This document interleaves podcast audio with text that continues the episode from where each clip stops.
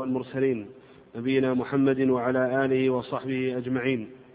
أما بعد فينعقد هذا المجلس من مجالس شرح الطحاوية في شرح معالي شيخنا يوسف الغفيص في اليوم العشرين من شهر الله المحرم من عام اثنين وثلاثين وأربعمائة وألف في جامع عثمان بن عفان بحي الوادي في مدينة الرياض. قال المؤلف رحمنا الله وإياه والسعيد من سعد بقضاء الله تعالى. والشقي من شقي بقضاء الله تعالى وأصل القدر سر الله تعالى في خلقه. لم يطلع على ذلك ملك مقرب ولا نبي مرسل والتعمق والنظر, في ذلك ذريعة الخذلان وسلم الحرمان ودرجة الطغيان. فالحذر كل الحذر من ذلك نظرا وفكرا ووسوسة. فإن الله تعالى طوى علم القدر عن أنامه. ونهاهم عن مرامه كما قال تعالى في كتابه لا يسأل عما يفعل وهم يسألون فمن سأل لما فعل فقد رد حكم الكتاب ومن رد حكم الكتاب كان من الكافرين. فهذه جملة ما يحتاج إليه من هو منور قلبه من أولياء الله تعالى وهي درجة الراسخين في العلم لأن العلم علمان علم في الخلق موجود وعلم في الخلق مفقود. فإنكار العلم موجود فإنكار العلم الموجود كفر وادعاء العلم المفقود كفر. ولا يثبت الإيمان إلا بقبول العلم الموجود وترك طلب العلم المفقود. ونؤمن باللوح والقلم. نعم الحمد لله رب العالمين وصلى الله وسلم على عبده ورسوله نبينا محمد وآله وصحبه وسلم تسليما كثيرا. هذه الجمل من كلام أبي جعفر الطحاوي رحمه الله تعالى جمل متممة لما ذكره في مسألة القدر.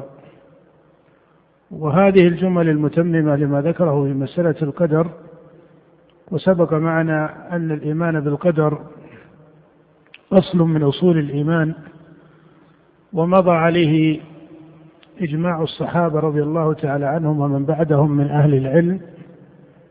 وهو من أصول دين المسلمين وجميع أهل القبلة من المسلمين متفقون على وجوب الإيمان بقضاء الله وقدره. فهذا محل إجماع من جميع طوائف المسلمين من حيث الجملة. وإن كان وقع في فقه هذا الأصل وعلمه وقع مواد فيها نزاع ومسائل فيها نزاع كأفعال العباد بين القدرية والجبرية وكذلك الكسبية المقاربون لهم فهذا مورد نزاع بين أهل القبلة فيما يتعلق بأفعال العباد وفيما يتعلق بمسائل الحكمة والتعليل. فثمة مسائل هي مورد نزاع لكن الأصل من حيث الجملة الأصل من حيث الجملة هو ما أصل مجمع عليه. ولا أحد من طوائف المسلمين ينكر الإيمان بقدر الله ولكن ثمة مسائل هي مورد نزاع ومعلوم ما ذهب إليه الأئمة رحمهم الله في ذلك. ولهذا يمكن أن نقول إن الأصول التي اتفق أئمة السنة من الصحابة والتابعين ومن بعدهم من أئمة العلم والفقه والحديث والعبادة عليها في هذا الباب الشريف من أبواب العلم والإيمان هي سبعة أصول. الأصل الأول الإيمان بعموم علم الله سبحانه وتعالى. وقد دخل في عموم علمه علمه سبحانه وتعالى بأفعال العباد قبل كونها.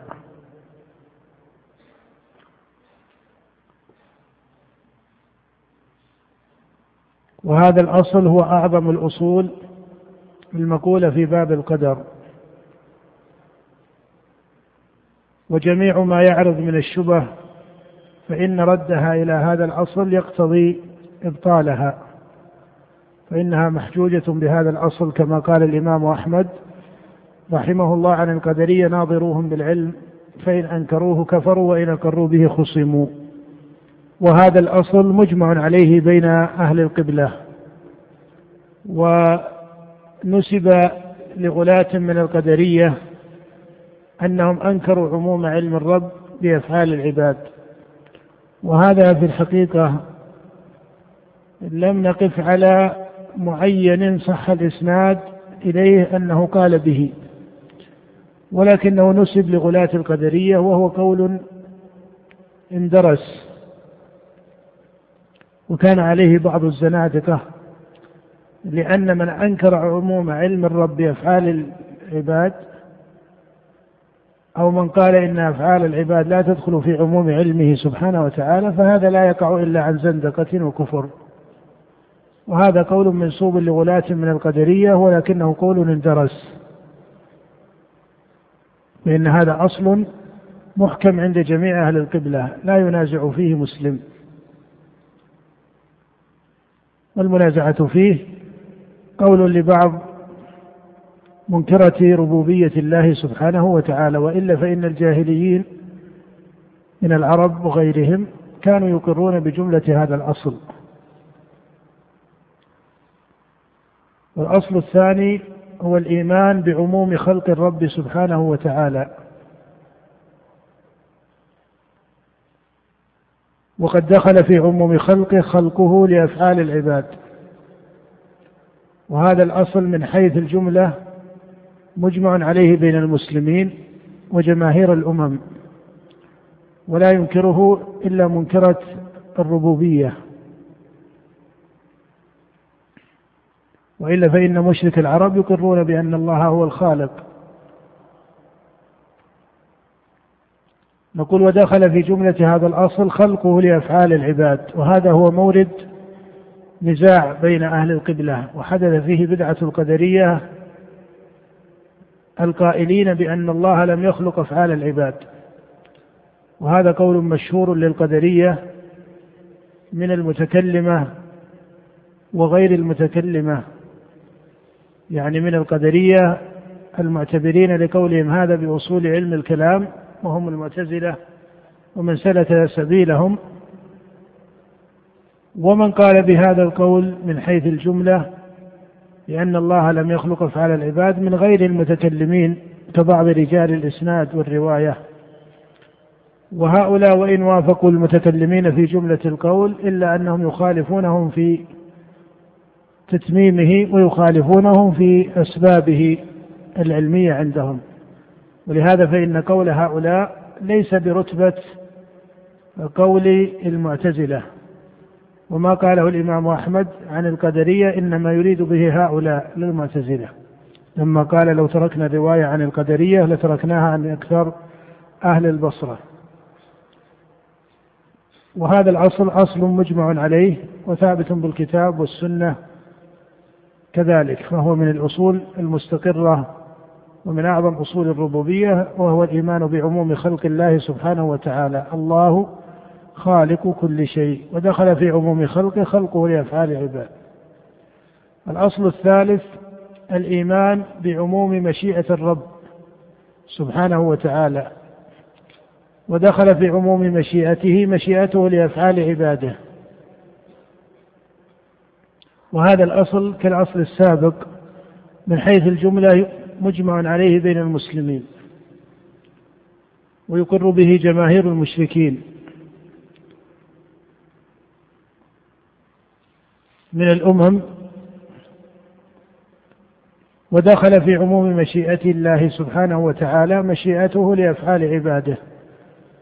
وهذا ما نفته القدرية كما نفوا خلقه لأفعال عباده من متكلمة أو غيرهم.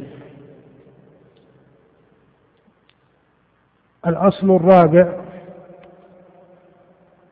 الإيمان بأن الله سبحانه وتعالى كتب في الذكر كل شيء. وهذا الأصل الرابع أصل سمعي. دليله الكتاب والسنة والإجماع. ودخل في عموم كتابته كتابته لأفعال عباده ومقادير الخلق. فإن الله كتب ذلك قبل أن يخلقهم. فهذا أصل أقر به جمهور أهل القبلة. أقر به جماهير أهل القبلة.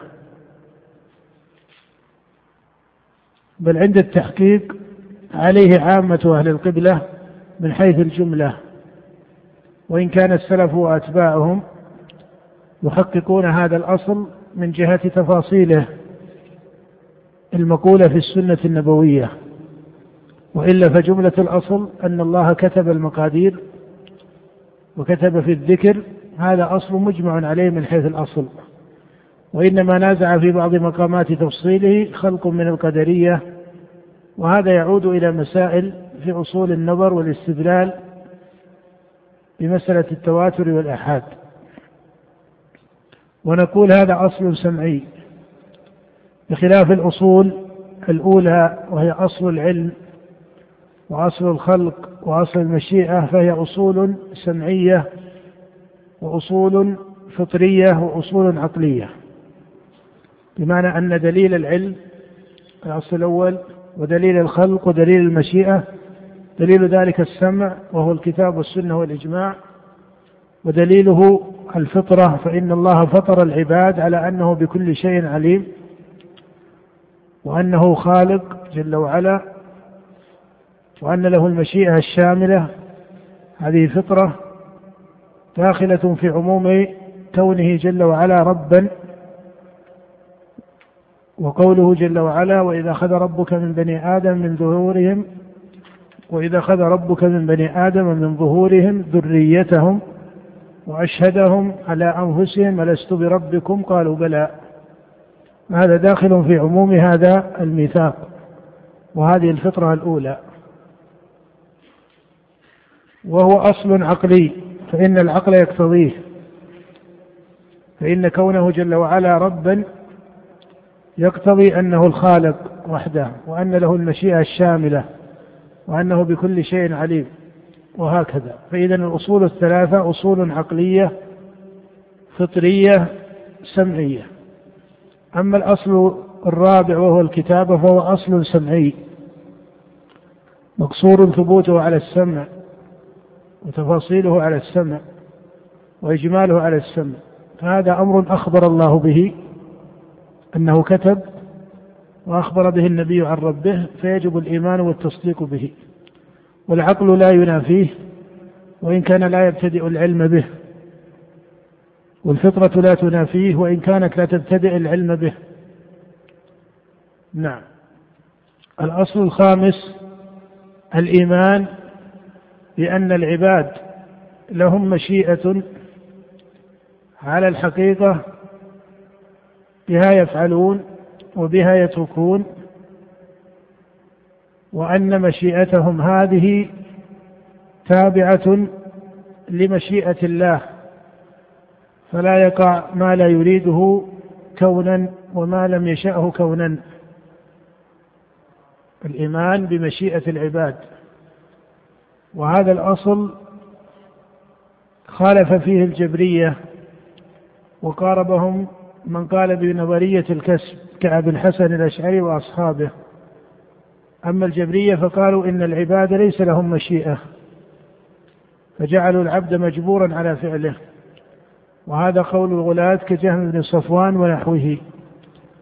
وصار أبو الحسن الأشعري وأصحابه إلى ترك القول بالجبر على طريقة جهم بن صفوان وذم الأشعري وأصحابه منهج أو طريقة الجهم. وصار أبو الحسن بعد أن ترك الاعتزال إلى القول بالكسب. وطريقة أبي الحسن التي انتسب فيها لأهل السنة والجماعة وإن كان هذا المقصد منه فاضلا لكنه لم يحقق هذا بقوله بمسألة الكسب. فإنه جاء بنظرية الكسب على وجه مغلق لا يصير عند التحقيق إلا إلى وجه من الجبر. لا يصير عند التحقيق إلا إلى وجه من الجبر. وهذا ما صرح به بعض محققي أصحابه. كالشهرستاني مثلا فإنه قال إن الكسب عندنا جبر متوسط. وكمحمد بن عمر الرازي فإنه قال الكسب عندنا يعني عند أبي الحسن وأصحابه. معناه أن العبد مجبور في صورة مختار. حتى قال بعض النظار إن نظرية الكسب نظرية منغلقة من حيث التصور. وشبهوها بمسألة الأحوال عند أبي هاشم. وبمسألة الطفرة عند النظام فصار يقال إن في علم الكلام ثلاث مسائل لا يحقق تحتها تصور مناسب معقول وهي طفرة النظام قول النظام إبراهيم بن سيار النظام وهو من أعيان المعتزلة قوله بالطفرة وقول أبي هاشم الجباعي بمسألة الأحوال في الصفات. فإنه لم يثبت لله قيام الصفات به من العلم والخلق ونحو ذلك ولكن والقدرة ويقول إن الله جل وعلا حي عليم قدير ولا يجعل صفة الحياة أو العلم أو القدرة قائمة بالذات لكنه يقول له حال العالمية وله حال القادرية وما إلى ذلك. وهذه ما سماها مسألة الأحوال. وتبعه عليها بعض المعتزلة ومن تأثر بهم وهو أحد قولي أبي الوفاء بن عقيل من أصحاب أحمد في أول أمره قبل أن يترك أبو الوفاء ابن عقيل رحمه الله طريقة هؤلاء. فإنه في ابتداء أمره أعلى بن عقيل درس على بعض شيوخ المعتزلة كأبي علي بن الوليد وأبي القاسم ابن التبان المعتزليين وكان من أصحاب أبي الحسين البصري الحنفي المعتزلي. فتأثر ابن عقيل بشيء من ذلك وتأثر بكلام آخر للكلابية ونحوهم من متكلمة الصفاتية ثم رجع عن أكثر هذا وله في هذا كلام مشهور وتوبة معروفة. المقصود أن أبا الحسن قال بالكسب فهي أحد هذه المسائل الثلاث. ولكن كما أسلفنا بعض أصحابه كبار أصحابه كالرازي وغيره فسروه بنوع من الجبر. فإن أبا الحسن وأصحابه يقولون إن للعبد مشيئة وهذا خالفوا فيه الجبرية. ولكن هذه المشيئة لا يجعلونها على الحقيقة المطابق لمعنى المشيئة في الإطلاق. بل منهم من يقول إنها مجازية ومنهم من يقول إنها مشيئة مسلوبة التأثير ومنهم من يقول إنها مشيئة يقع الفعل عندها لا بها. وكل هذه الاستعمالات المقولة في كتب أبي الحسن وأصحابه تقع على معنى متقارب وجمهور الطوائف من أهل الحديث ومتقدم الأئمة وأتباعهم وكذلك هم المعتزلة وجمهور أهل الكلام حتى من الصفاتية يخالفونهم في هذا الأصل يخالفونهم في هذا الأصل. وإن كانت المعتزلة غلت في مسألة مشيئة العباد لأفعالهم كما سبق. والذي حقق هذا الأصل هم أئمة السلف كأعيان الأئمة المتقدمين بعد الصحابة رضي الله تعالى عنهم. كالأئمة الأربعة مالكا أو مالك والشافعي وأحمد وأبي حنيفة. نعم. هذا هو الأصل الخامس. الأصل السادس الإيمان بأن الله جل وعلا أمر العباد أو الإيمان بأن العباد الإيمان بأن العباد مأمورون بما أمرهم الله به منهيون عما نهاهم الله عنه وأن أمره سبحانه وتعالى لهم مبني على حكمته جل وعلا. فهذا الأصل يتضمن إثبات الأمر والنهي والحكمة والتعليل. يتضمن إثبات الأمر والنهي والحكمة والتعليل.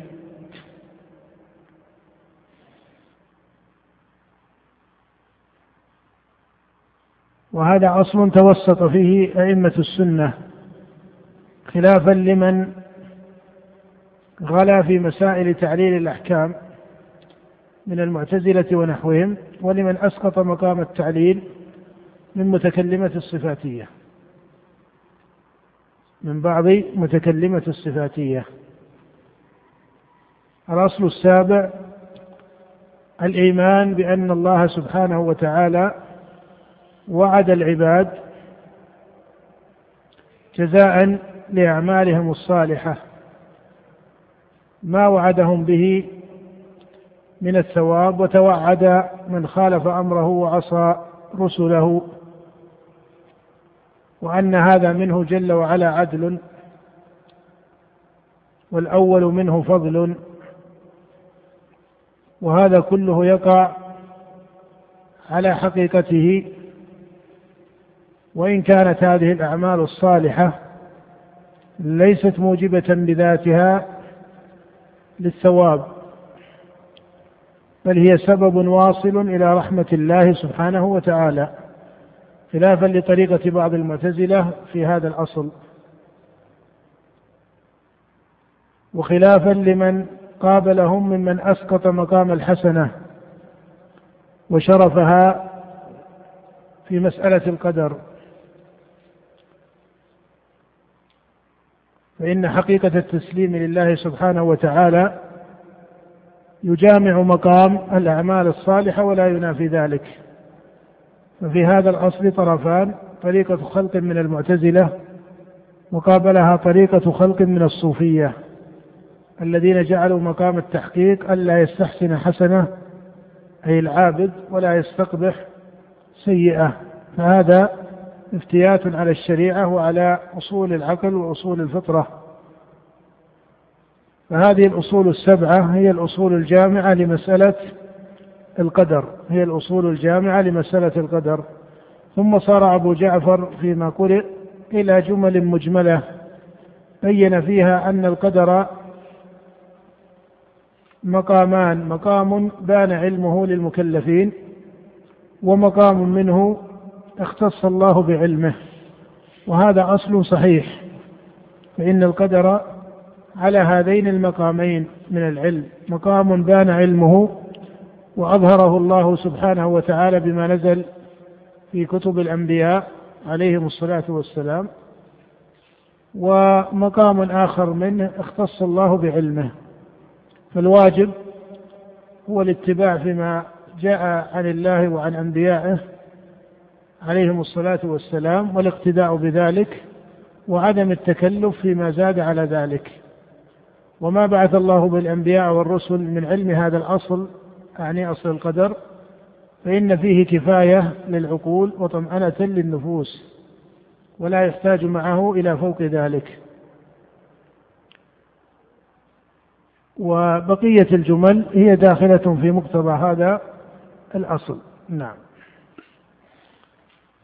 أحسن الله إليك قال رحمه الله تعالى ونؤمن باللوح والقلم وبجميع ما فيه قد رقم. نعم وهذه مسائل مبنية على ورود النص ومن هنا سماها كثير من المتكلمين وبعض العلماء بالمسائل السمعية.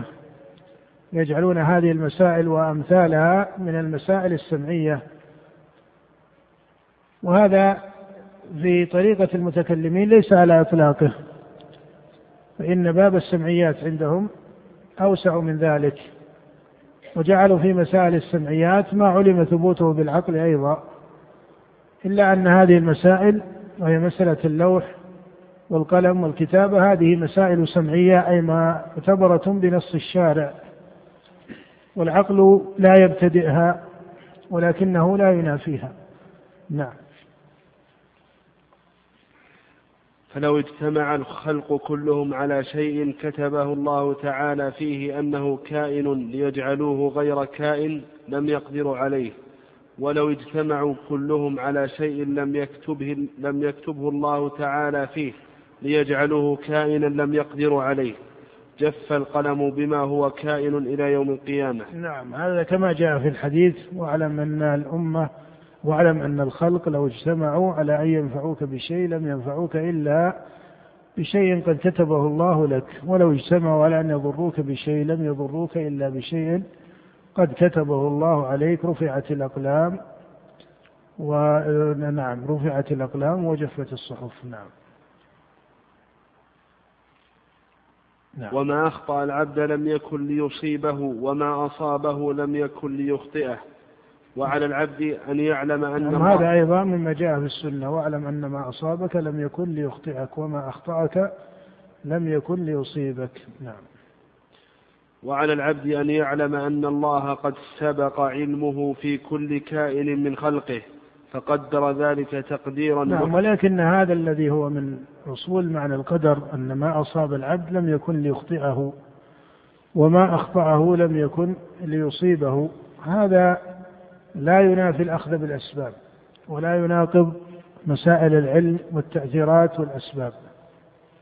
فإن القدر كما سبق معنا له فقه فمن فقه القدر فقها شرعيا على أصول الشرع وعلى أصول العقل أيضا بان له وجه التسليم ووجه اليقين في هذا الأصل الشريف.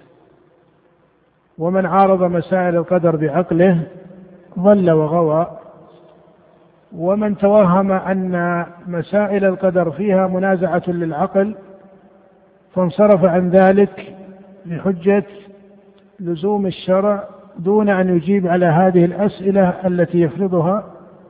فهذا أيضا ربما وقع في شيء من التناقض. والأصل أن العقل لا تبتلى مسائل الشرع به. هذا هو المنهج الشرعي. لا يجوز أن يسلط العقل البشري على المسائل الشرعية. لما؟ لا لكونها لا تحتمل عارض العقل فإن هذه المسائل هي حق مبين من عند الله جل وعلا. ولكن لأن العقل البشري عقل عارض وعقل إضافي ليس له قانون واحد. ويكون ما يتوهمه عقليا حقيقته وهمي. فإن الشيء إنما يقال إنه حقيقة عقلية صحيحة إذا اتفق العقلاء عليه وبان عند أهل العقل وأهل النظر صحته واستقر. أما كل ما يعرض لعقل معين من الناس سواء كان ناظرا أو كان عاميا فإن هذا لا يجوز أن يسمى دليلا عقليا. ما يعرض لآحاد العقول لا يجوز أن يسمى دليلا عقليا ولا علما عقليا ولا حقيقة عقلية. بل هذا قبل أن يرد إلى الشرع. إذا عرف أنه مخالف لغيره من العقلاء ولسواد العقلاء بان أنه وهم فضلا عن مخالفته للشرع. ولهذا جميع ما أورده بعض النظار أو ما قد يقع في نفوس بعض العامة لتزيين الشيطان أو الطاغين المباعدين لدين الإسلام مما يسمونه عقليا يعارضون به الشرع أو يتأولون الشرع له هو عند التحقيق ليس بعقلي وإلا فإن العقل لا يعارض النقل وليس بين صحيح المنقول وصحيح المعقول خلاف. ولا يلزمنا أن نقول بتقديم هذا على هذا لأنهما من الحقائق الصحيحة المتفقة.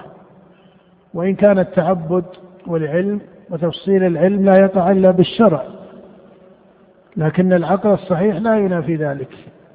وجميع ما فرض منافيا فذكر معارضا عند من يكون ملحدا أو ذكر سببا للتأويل عند من هو من أهل القبلة فإن حقيقته ليس بدليل عقلي صحيح والدليل على كونه ليس كذلك مخالفته للشرع من جهة ومخالفته لرأي أكثر العقلاء من جهة أخرى. فإنك إذا ذكرت دليل بعض المتكلمين في مسألة ما كمسألة القدر واستدلال المعتزلة مثلا ببعض الأدلة العقلية فيها فإن هذا الدليل من من المعنى الدال على كونه ليس عقليا منازعته للشريعة من جهة ثم منازعته لرأي أكثر النظار وأهل العلم والعقلاء من جهة أخرى. فإن سواد المتكلمين وجمهور المتكلمين يقولون إن هذا ليس دليلا عقليا وفضلا عن أئمة السنة والحديث فضلا عن دلائل الكتاب والسنة. فهذا باب يجب فقهه. فمسألة القدر لا يجوز أن تبتلى بالأوهام العقلية والسؤالات العقلية التي تعرض لعقول أحد الناس فإن هذا لم يكن منهجا صحيحا. لكن إذا عرض سؤال إذا عرض سؤال تبادر وجب على أهل العلم وجب على أهل العلم جوابه. ولذلك النبي صلى الله عليه وسلم لما ذكر مسألة القدر وسأل من سأل وقال يا رسول الله ففيما العمل؟ أجاب عليه الصلاة والسلام وإن كان هذا السؤال لم يقع من كبار أئمة الصحابة كأبي بكر وعمر وعثمان وعلي وأمثال هؤلاء. لكن عرض لبعض الناس هذا السؤال من أصحاب النبي رضي الله عنهم فأجاب عليه الصلاة والسلام بما أجاب به من الحكمة المقتصدة التي ليس فيها ما يوجب اللبس على المخاطب وإنما قال اعملوا فكل ميسر لما خلق له. وهذا تنبيه للسائل على أصل شريف في القدر عن عدم استصحاب هذا الأصل ثار هذا السؤال عنده. يقول جواب النبي وهو أحكم جواب عن هذا السؤال هو تنبيه للسائل على أصل في القدر عدم استصحاب هذا الأصل هو جعل أو هو سبب مثار هذا السؤال. ما هو هذا الأصل؟ هو بيانه عليه الصلاة والسلام أن القدر في حق العباد يعني حالهم ومعالهم ليس القدر هو المعال بل القدر الحال والمعال معا. المعال ما هو؟ أنه كتب شقي أو سعيد هذا معال أنه في الجنة أو أو في النار. فإذا استصحب العبد أن أو الإنسان إذا استصحب أن القدر هو المعال ورد عليه السؤال ففيما إيش؟ ففيما العمل لكنك إذا استصحبت الحقيقة كاملة وهذا الذي جعل جمهور الحاضرين مجلس الرسول عليه الصلاة والسلام ما سألوا لأن العقل لا يقود إلى هذا السؤال ضرورة لكن عرض لبعض الناس وهذا بحكم الطبيعة البشرية عدم استصحاب بعض المعنى فقام هذا السؤال. وإلا إذا عرفت تمام أو استصحبت تمام المعنى وهذا الذي سأل من الصحابة لا شك أنه يعرف ذلك ولكن يفوت في مقام السؤال بعض الاستصحاب. ولهذا عبرنا بكلمة الاستصحاب في الذكر وليس بكلمة المعرفة لئلا يرد أن من الصحابة من لم يدرك ذلك وهم خير من هذا فإن جميعهم أئمة في العلم. فإن جميعهم أئمة في العلم. المقصود من هذا أن تعلم أن القدر في حق العبد وقدر الله متعلق بكل شيء. لكن إذا تكلمنا عن العباد وأفعال العباد فنقول في حق العبد الله سبحانه وتعالى قدره متعلق بإيش؟ بالحال والمعال. الحال ما هو؟ حياة الإنسان وأفعاله. حياة الإنسان وأفعاله هذه تسمى حالا له والمعال موته وشقاوته ومآله في الآخرة إلى الجنة وإلى النار ونحو ذلك. وثمة بشرائع الرسل وثمة بشرائع الرسل وهذا هو الذي جعلنا نذكر مسألة الحكمة والتعليل في باب القدر. ثمة اضطراد في جميع شرائع الرسل وهذا مقتضى العقل والفطرة أيضا. أن الحال تكون مناسبة لما يطابقها من المعال بمعنى أن الله لم يكتب عبدا مشركا في حاله معاندا لرسل الله في حاله ثم يكتب معاله إيش؟ أنه إيش؟ أنه في الجنة ولم يكتب سبحانه وتعالى عبدا مؤمنا صادقا مصدقا للرسل ثم يكتب معاله أنه في النار. هذا لم يأتي به شرع نبي ولا يقتضيه عقل ولا فطرة. فإذا ثمة اتصال ومناسبة بين الحال وبين إيش؟ المعان. ولئلا يكون الالتفات من المكلفين إلى غير الله سبحانه وتعالى وهي أعمالهم ما جعل العمل باعتبار المآل على سبيل المعاوضة كما قاله بعض متكلمة المعتزلة. إنما جعل على سبيل السبب إنما جعل على سبيل السبب. وهذا معنى قول النبي عليه الصلاة والسلام لن يدخل الجنة أحدا عمله. قالوا ولا أنت يا رسول الله. قال ولا أنا إلا أن يتغمدني الله منه برحمة أو قال برحمة منه. فإذا عرفت أن الله كتب الحال وكتب المعال سقط كل سؤال يرد هنا. ومن يفرض ويقول إنه إن كان مكتوبا من أهل الجنة فسيكون من أهلها ولو لم يؤمن هذا هو في الحقيقة مثل من يقول إن كان كتب له أن يولد له فإنه سيأتيه الولد ولو لم ولو لم يتزوج.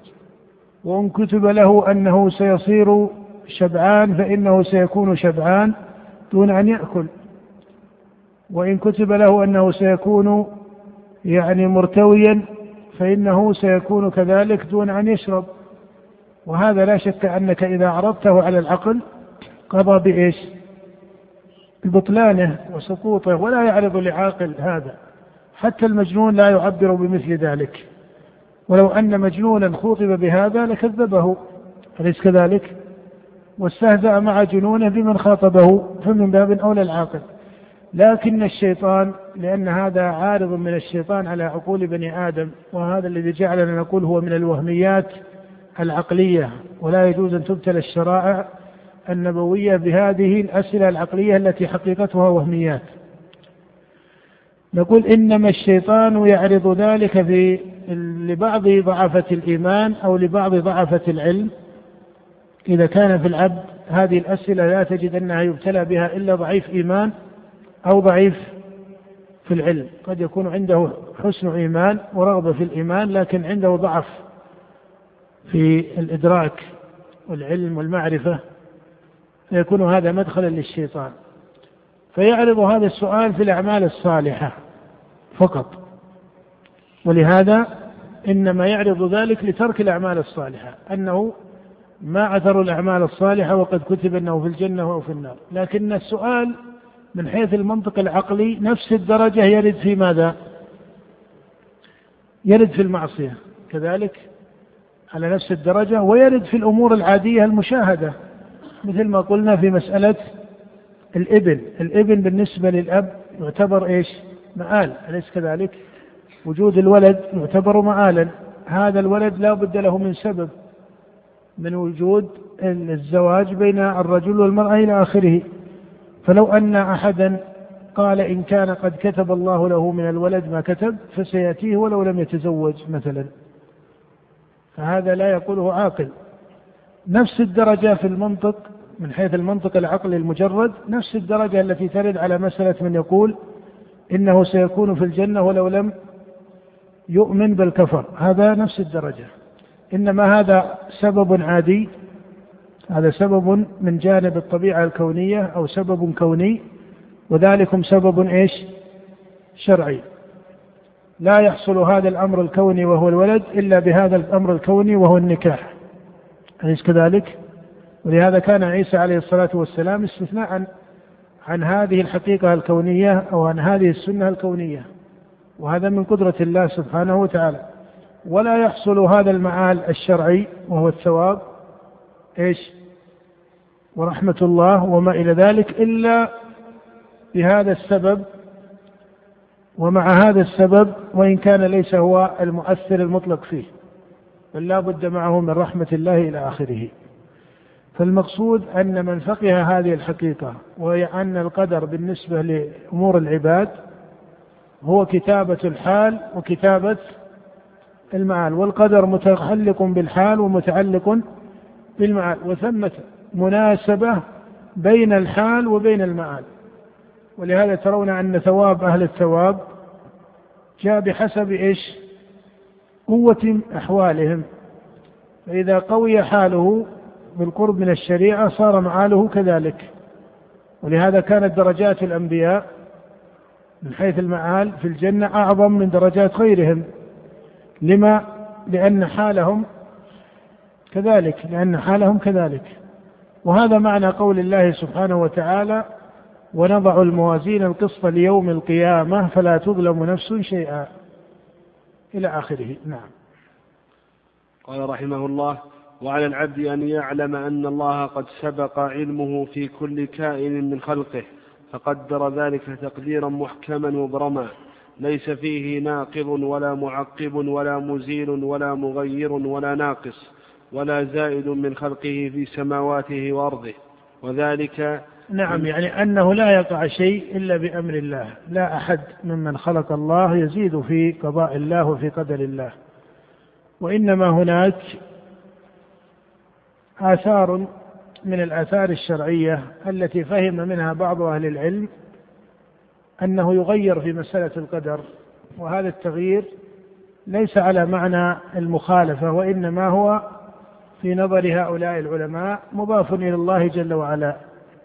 وهذا وقفوا عند قوله سبحانه وتعالى يمحو الله ما يشاء ويثبت عند قوله يمحو الله ما يشاء ويثبت قالوا إن قوله سبحانه وتعالى يمحو الله ما يشاء ويثبت وعنده أم الكتاب هو تغير أو تغيير في صحف الملائكة بما يوحي الله إليهم في أمر القدر. وتكون نتيجة هذا أن القدر يقع في بعض التغير من هذا الوجه الإضافي. وتأولوا لذلك أيضا أحاديث جاءت في الصحيح حديث أبي سعيد وغيره أن النبي صلى الله عليه وسلم قال من أحب أن يبسط له في رزقه وينسع له في أثره فليصل رحمه.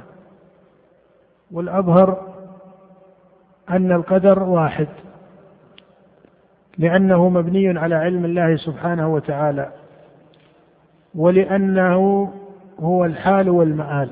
فإذا عرفت هذين الأصلين وفقهتها بان لك أن هذا لا يناسب هذا التفسير ويكون الأصح أن قوله يمحو الله ما يشاء ويثبت هذا النسخ في الشرائع. ليس في باب القدر. هذا في باب الشرائع ومعلوم أن الشرائع يقع فيها النسخ. وهذا مجمع عليه عند الصحابة رضي الله تعالى عنهم أن النسخ يقع في الشرائع.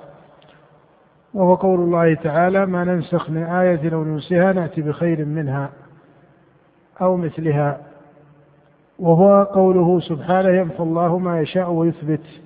هذا في التشريع. وأما قول النبي صلى الله عليه وسلم من أحب أن يبسط له في رزقه وينسى له في أثره أن يؤخر. والنسيء والتأخير كما في قوله إنما النسيء زيادة في الكفر. فهذا بعض أهل العلم قال إنه على جهة البركة في العمر. والأظهر أنه على ظاهره. أنه يؤخر في عمره. ولكنك تعلم أن الله جل وعلا علم ما كان وما سيكون وكتب مقادير الخلق قبل أن يخلق السماوات والأرض بخمسين ألف سنة كما في حديث عبد الله بن عمرو في الصحيح. فعلمه جل وعلا بأحوال عباده كتبت إيش؟ كتبت آجالهم معتبرة بهذه الأحوال. ولذلك قد يطول هذا عمره لعلم الله السابق في قضائه الأول بأجل هذا العبد وساعته لعلم الله السابق وهو بكل شيء عليم سبحانه وتعالى بأن من حال هذا العبد أنه يصل الرحم وهذا يقع على هذا الوجه. أما أن يقال إنه يحدث التغيير ويزاد بعد أن يكون قدره كذا فإذا وصل رحمه زيد في أجله فهذا لا يناسب مقام القدر. والقدر حقيقة واحدة وهو علم الله الأول سبحانه وتعالى. والله جل وعلا هو الأول والآخر والظاهر والباطن فلا يخفى عليه شيء. ولهذا قال النبي وأنت الباطن فليس دونك شيء. ومعنى قوله وليس فليس دونك شيء أي لا يخفى عليك شيء. فهذا ليس مناسب. أما أن يقال إنه ليس في علم الله وهذا اعتذار بعض العلماء الذين سلكوا المسلك الأول قالوا هذا ليس في علم الله بل في صحف الملائكة. فيقال هذا ما دل عليه دليل. هذا ما دل عليه دليل أنه يكتب في صحف الملائكة أن فلانا عمره كذا ثم ينسخ هذا من صحفهم ويوحى إليهم أن عمره صار كذا. هذا أمر غيبي لا يجوز إضافته إلى تدبير الله لملائكته وأمر الله لملائكته إلا بدليل صريح من الشريعة. ولذلك فإن هذه الأحاديث على وجهها وأن صلة الرحم تكون سببا لزيادة العمر لكن ليس معنى الزيادة ما قد يتبادر من حال العباد وحال الناس بعضهم مع بعض. بل الله سبحانه وتعالى قضى الآجال على حكمة. فجعل لهذا هذا الأجل يكون إلى ثمانين سنة وجعل هذا إلى سبعين سنة وجعل هذا إلى كذا وجعل هذا يموت صبيا وهذا بالغا إلى آخره. هذا كله عائد إلى حكمته سبحانه وتعالى ويكون فيه ويكون فيه من الأحوال ما قضى الله سبحانه وتعالى أن تكون سببا. مثل ما إذا قتل المقتول إذا قتل المقتول إنسان لا, لا ليس به علة ثم جاء معتد فقتله. فإنك تقول إن هذا أجله أليس كذلك؟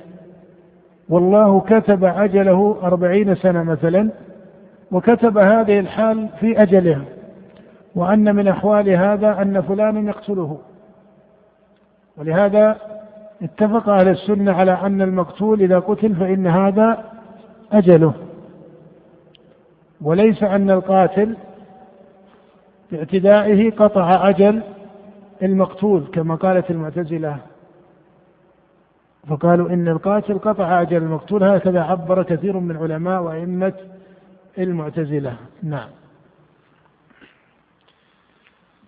وذلك من عقد الإيمان وأصول المعرفة والاعتراف بتوحيد الله وربوبيته كما قال تعالى في كتابه وخلق كل شيء فقدره تقديرا وقال تعالى وكان أمر الله قدرا مقدورا فويل لمن صار لله تعالى في القدر خصيما وأحضر للنظر وأحضر للنظر فيه قلبا سقيما.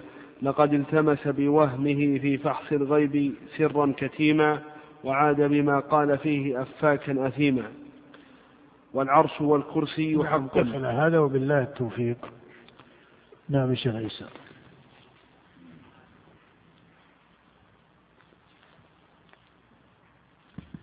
بسم الله الرحمن الرحيم. الحمد لله. صلى الله وسلم وبارك على نبينا محمد وعلى آله وصحبه أجمعين. في, هذه الليلة ليلة العشرين من شهر الله المحرم لعام اثنين وثلاثين وأربعمائة وألف ينعقد هذا المجلس السابع في شرح كتاب الضروري في أصول الفقه لفضيلة لمعالي شيخنا الشيخ يوسف الغفيص حفظه الله تعالى في جامع عثمان بن عفان رضي الله عنه بحي الوادي بالرياض. قال رحمه الله تعالى وينبغي أن يعلم أن الأمور المكتسبة للإنسان هي التي له أن يأتي منها أي الضدين شاء مثل أن القيام مكتسب له وله أن يقوم أو يقعد. وإذا كان معنى معنى تفسير الحمد لله رب العالمين وصلى الله وسلم على نبينا محمد وآله وأصحابه أجمعين. هذا في كلام أبي الوليد بن رشد تفسير وما لخصه من كلام أبي حامد. تفسير الأمور المكتسبة وهي أن يأتي أن تكون قابلة لأحد الضدين شاء. فإذا كان قابلا عن الفعل لوجوده ولتركه بالاكتساب فهذا هو الأمر المكتسب ليخرج ما إذا كان أحد الوجهين ضروري الانتفاء. فهذا لا يسمى مكتسبا. نعم. قال وإذا كان معنى الاكتساب هذا فلا معنى لاستثنائهم من هذا كما زعموا وجوب النظر المع... وجوب وجوب النظر المعرف. إذ لا يمكن فيما زعموا قصد إيقاعه طاعة قبل المعرفة بوجوبه. لأن وجوب النظر كما سلف من قولنا يحصل ضرورة لكون المنظور فيه معلوما بالضرورة. نعم هذا دليل وجوب النظر في أصح طريقة متكلمة الأشعرية أنه يحصل أن وجوبه معلوم بالضرورة. وتعلم أن وجوب النظر هو الذي عليه أكثر متقدم المتكلمين وهو مذهب المعتزلة. وقال أبو الحسن الأشعري وأصحابه أو أكثر أصحابه قال أبو الحسن وأكثر أصحابه إن أول واجب على المكلف هو المعرفة.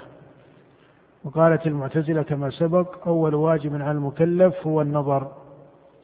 وقال بعض المعتزلة كأبي هاشم الجبائي إن أول واجب على المكلف هو الشك بإسقاط النظر الأول الضروري ليكون مكتسبا في ابتدائه وقال القاضي أبو بكر بن الطيب الباقلاني من كبار أصحاب أبي الحسن إن أول واجب على المكلف هو أول جزء من النظر. وقال بعضهم ونسب هذا القول للقاضي أبي بكر أيضا إنه القصد إلى النظر. وذكر أبو عبد الله الرازي محمد بن عمر الرازي بأنها وغيره من المتكلمين بأن هذه الأقوال الخلاف بينها لفظي وأنها مبنية على ترتيب الأسباب والمسببات. فمن قال إن أول واجب النظر باعتبار أنه السبب. ومن قال المعرفة باعتبار أنه المسبب. أو تقول المقدمة وإيش؟ والنتيجة. فإن الأشعرية وأصحابه لما قالوا المعرفة يقصدون بذلك المعرفة المتحصلة بالنظر. ومن قال أول جزء من النظر فهذا بناء على أن النظر درجات. فهي أقوال عند التحقيق واحدة لا تخرج عن معنى واحد. والذي عليه أئمة الحديث وأئمة الفقه أن النظر ليس أول واجب على جميع المكلفين بل النظر وجوبه إذا قام سببه فيكون مشروعا في حق بعض المكلفين إذا قام سببه وإلا فإن معرفة الله سبحانه وتعالى من حيث الأصل جملة المعرفة جملة فطرية. وهذا معنى قول النبي كل مولود يولد على الفطرة. ولهذا ترى أن الله لما بعث الرسل مع أنهم خاطبوا مشركين إلا أن الأنبياء عليهم الصلاة والسلام الرسل لما خاطبوا المشركين كانوا يدعونهم إلى الإيمان بالله. وكان النبي صلى الله عليه وسلم يدعو العرب وغير العرب إلى أن يقولوا لا إله إلا الله. وأن يشهدوا أنه لا إله إلا الله وأن محمدا رسول الله عليه الصلاة والسلام. وما دعا العرب إلى وجوب النظر ولا إلى المعرفة وإن كانت المعرفة حقيقتها الشرعية أول أصول المعرفة في التكليف هي مسألة الشهادة الإيمان والشهادة بتوحيد الله سبحانه وتعالى وشهادة أن لا إله إلا الله كما تعلم متضمنة لربوبية الله متضمنة لربوبية الله فإن قولك لا إله إلا الله هذه الجملة هي جملة المعرفة التامة فإنها متضمنة لعبادة الله وحده لا شريك له ومتضمنة لإيش؟ لربوبية الله ولهذا لا يصح أن يقال إن الرسل عليهم الصلاة والسلام ما تضمنت دعوتهم مسألة الربوبية هي تضمنتها ولكن لما كان جمهور المخاطبين يقرون بجملة الربوبية ولا يقرون بأدنى رتبة من تحقيق العبودية لله سبحانه وتعالى إلا في بعض عوارض أحوالهم. كما قال الله تعالى فإذا ركبوا في الفلك دعوا الله مخلصين له الدين فلما كان الشرك ظاهرا فيهم في عبادتهم لغير الله ويقرون أن الله هو الخالق إلى آخره ابتدأت الدعوة بهذه الصفة. ولهذا من كان مؤمن من كان ملحدا لا يقر بربوبية الله سبحانه وتعالى يدعى إلى الإيمان بربوبية الله. لكن النبي ما دعا العرب ونحوهم إلى أن يؤمنوا بأن الله هو الخالق. لما؟ لأنهم مقرون بذلك. ولهذا لما حاد قوم بعض الأنبياء عن هذا الأصل إلى تأثير خلق الله على الحقائق والكونيات وهي من خلق الله كما في قوم إبراهيم لما كانوا يجعلون للكواكب وللعالم العلوي تأثيرا وتدبيرا في العالم السفلي تجد أن دعوة إبراهيم عليه الصلاة والسلام تضمنت هذا المقام من مسألة الربوبية أليس كذلك؟ وفي قول الله سبحانه وكذلك نري إبراهيم ملكوت السماوات والأرض وليكون من الموقنين. فلما جن عليه الليل رأى كوكبا قال هذا ربي. فلما أفل قال لا أحب الآفلين. إلى تمام قوله سبحانه وتلك حجتنا آتيناها إبراهيم على قومه. فإبراهيم صار له مع قومه صفتان في الدعوة. كانوا يعبدون الأصنام وفعل ما فعل بآلهتهم وقال بل فعله كبيرهم هذا فاسألوهم إن كانوا ينطقون. والتفت عليه الصلاة والسلام إلى ما عندهم من الشرك الآخر في مسألة الكواكب وما يعتقدون الصابئة لها من التأثيرات وهذا من أثر الفلاسفة الأقدمين فأيضا خاطبهم في هذا الباب فخاطبهم في باب الربوبية بمقام وخاطبهم في باب الإلهية بمقام. لكن لما كان مشرك العرب لما هم عليه من الفطرة الأولى ولم تدخل أرضهم الفلسفات التي تتحدث عن هذا الباب وإنما دخل عليهم أثر عبادة الأصنام وأخذوها عصبية جاهلية آه، وتمييزا لقبائلهم وشعوبهم. آه، لما كانت على هذه الدرجة من العصبية أو الأحلاف حتى يكون الشعوب في غير العرب لما كانت على هذه الصفة آه، ما كانوا على منطق عقلي يكافئ مسألة الإيمان عندهم. عند عند العرب أنفسهم. ولهذا ما احتيج في خطاب القرآن إلى بيان فساد عبادتهم للأصناف من حيث المنطق العقلي الذي يعتمدون عليه في تصحيحهم لها فإنهم إنما كانوا يجعلونها على هذا المقام على نوع من العصبية ونوع من الحمية لجاهليتهم ولدين آبائهم وأجدادهم. وإلا ليس عندهم تسبيب توهموه عقليا لصحة هذه العبادة. هذا الذي عليه غالبهم. ولذلك ما كانوا يعتبرونها على الحقيقة صادقة. ما كانوا يعتبرونها على الحقيقة. ولذلك كما قال الله عنهم قال فإذا ركبوا في الفلك دعوا الله مخلصين له الدين مما يدل على أن الذي يعرفونه في قلوبهم ليس هذا. ومن هنا كانت الحجة قائمة عليهم ببعث النبي عليه الصلاة والسلام. المقصود أن لا إله إلا الله هي أصل الإيمان وهي أول واجب على المكلفين وهي متضمنة معرفة الله جل وعلا وربوبيته ومتضمنة أيضا عبودية الله سبحانه وتعالى. وخطأوا كثير من المتكلمين لما فسروا هذه الكلمة بمقام الربوبية. هذا خطأ. فخطأهم من جهة قصرهم تفسيرها على مقام الربوبية. والصواب أنها في الإيمان بالله. ولذلك هي كلمة الإيمان وهي كلمة التوحيد إلى آخره. نعم. قال رحمه الله تعالى وليس لإنسان اختيار في وقوع في وقوع التصديق بوجوبه عند ظهور المعجزة. وكذلك أيضا لا معنى لاستثنائهم من ذلك إرادة الطاعة. وقولهم إن الإرادة لو افتقرت إلى إرادة لافتقرت الإرادة إلى إرادة وتسلسل الأمر.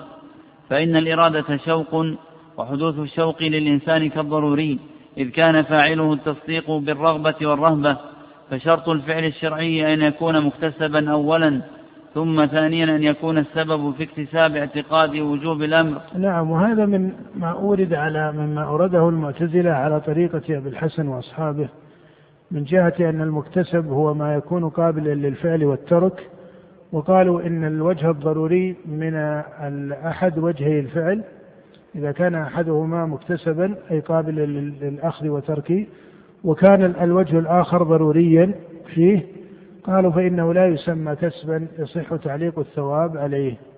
نعم. قال ثم ثانيا أن يكون السبب في اكتساب اعتقاد وجوب الأمر لأشياء أخر مما يجوز له أن يفعل. وأما الشيخ أبو الحسن فليس من شرط الفعل عنده أن يكون مكتسبا. بل يرى أن ليس هنا فعل مكتسب للإنسان أصلا وأن ما يظهر كون الإنسان فاعل وأن ما يظهر كون الإنسان فاعل وأن ما يظهر كون الإنسان فاعلا للشيء فأمر مصاحب ولاحق لا أن الإنسان لذلك الفعل سبب لا قريب ولا بعيد. نعم هذا معنى قول أبي الحسن وأصحابه لأن العبد له إرادة يقع الفعل عندها لا بها فنفوا مسألة الأسباب والتأثيرات وهذا التفات من أبي الحسن وأصحابه إلى تحقيق مسألة الربوبية لكنهم أتوها على غير وجهها الشرعي الصحيح. وإلا المقصود عندهم من هذا المقام قالوا لو أثبتنا السبب لحصل نقص في مسألة الربوبية. ومقتضى كمال الربوبية أنه ليس هناك سبب مؤثر وأن التأثير هو لمطلق ومحض إرادة الله سبحانه وتعالى ومشيئته. لكن تعلم أن هذه الأسباب هي من خلق الله وليس ثمة سبب مستقل بالتأثير. ليس ثمة ليس ثمة سبب يستقل بالتأثير. نعم. قال حتى تكون نسبة ذي القدمين مثلا إلى المشي هي بعينها نسبة ومسألة تأثير الأسباب مسألة تأثير الأسباب الأسباب ثابتة كما تعرف. وأما كلمة تأثير الأسباب فهل هي كلمة مثبتة أو كلمة منفية؟ هذا الاسم اسم التأثير اسم مجمل هذا الاسم عن اسم التأثير اسم مجمل لا يثبت ولا ينفى بإطلاق. لا يثبت ولا ينفى بإطلاق. لأنه قد ينفى ويراد بنفي التأثير نفي حقيقة السبب. فيكون مصاحبا لا سببا. كما هو طريقة كثير